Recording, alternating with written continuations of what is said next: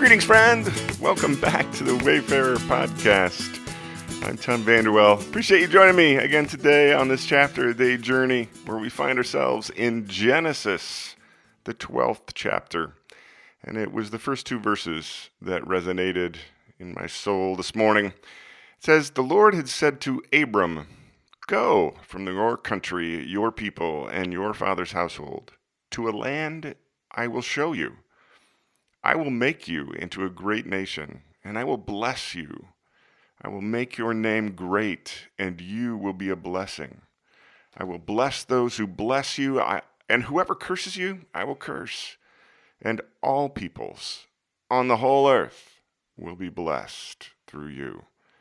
Today's podcast is entitled "The Journey." In 1889, a young man from the small town of Pierson in South Holland boarded the ship P. Calland of the Holland-America Line and sailed across the Atlantic, arriving in New York on April 20th. He made his way to a Dutch settlement in northwest Iowa. His name was Walter Vanderwell, and he was 22 years old. He promptly found employment, Americanized his name to Walter Vanderwell, and 4 years later he married a daughter of the owner of the local furniture store and funeral parlor. Walter came to America alone. Now, the family speculation is that he was angry about his widowed mother marrying an older man who had once been her teacher when she was a girl.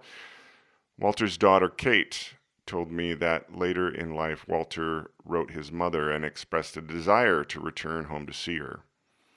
"If you're not coming back to stay," she replied, "then don't come. I've lost my son once in my life, and I'm not going to go through that again." He never made the trip back. Walter was my great-grandfather, and for the rather small, widely spread out Vanderwell clan in America, he is our patriarch. He's the one who made the journey, crossed an ocean and half a continent to start a new life, and the family from which we spring. Today's chapter marks an important shift in the great story. Now, the first 11 chapters lay the foundation in establishing humanity's bent towards disobedience, like Adam and Eve, violence, like Cain, chaos, like the people in the time of Noah, and pride, like the folks in the Tower of Babel. Today's chapter is an inflection point.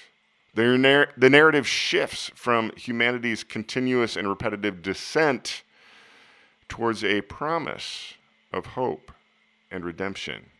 And it begins with one man named Abram, who will be known throughout history as Father Abraham. Now, along my spiritual journey, I found followers of Jesus to be largely ignorant of the larger narrative of the great story and of the importance of Abraham, the patriarch, from whom the redemptive work of Jesus and the hope of eternity ultimately springs. Abraham was a historical person, just like Jesus, and he is still playing a role in history some 4,000 years after the events in today's chapter.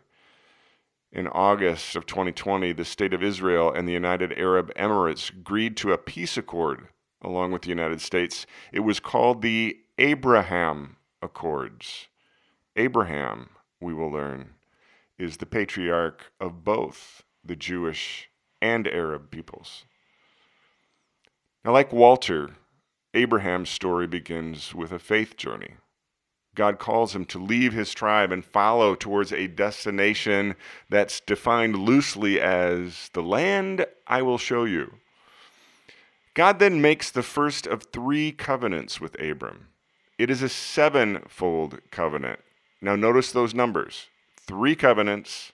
This first one is sevenfold. Seven is the number of completeness. And it's a sevenfold covenant of blessing, which begins with God telling Abraham that he will be the father of a great nation, and ends with the promise that all peoples on the earth will be blessed through you. God's blessing from one person to all peoples. Abram is the patriarch, which is an odd choice, because we learned in the last chapter that Abram's wife Sarah was barren, and she's in her 60s as he begins his faith journey. This is yet another instance of God going against the grain of human inclination.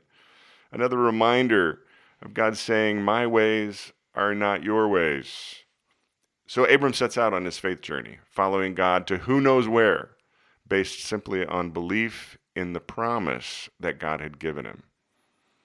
And in the quiet this morning, I can't help but think about Walter and what it must have been like to leave everything and everyone behind, to board a ship and to head west towards a land he didn't know. I can't help but think about my own life journey and the places to which I have been led. I can't help but think of the journey of being a follower of Jesus, who says to each and every follower, if you would come after me, then lay down your life, take up your cross, and follow. Like Abraham, the destination of the faith journey following Jesus is not identified or defined in the call, other than the rather audacious clue that I am bearing the instrument of my own execution. Which brings me back to being a wayfarer. I am a wayfaring stranger, traveling through this world of woe, simply believing and pursuing a promise. Just like Abram, just like Walter, just like our daughters and our sons and our grandson Milo, who can't even comprehend it as of yet. We spring from wayfarers who stepped out on a journey in faith. We make our own respective journeys on this earth. We carry the story forward as we press on one unpromised day at a time. May the road rise up to greet you today, my friend. Enjoy the journey. I'll see you back here tomorrow.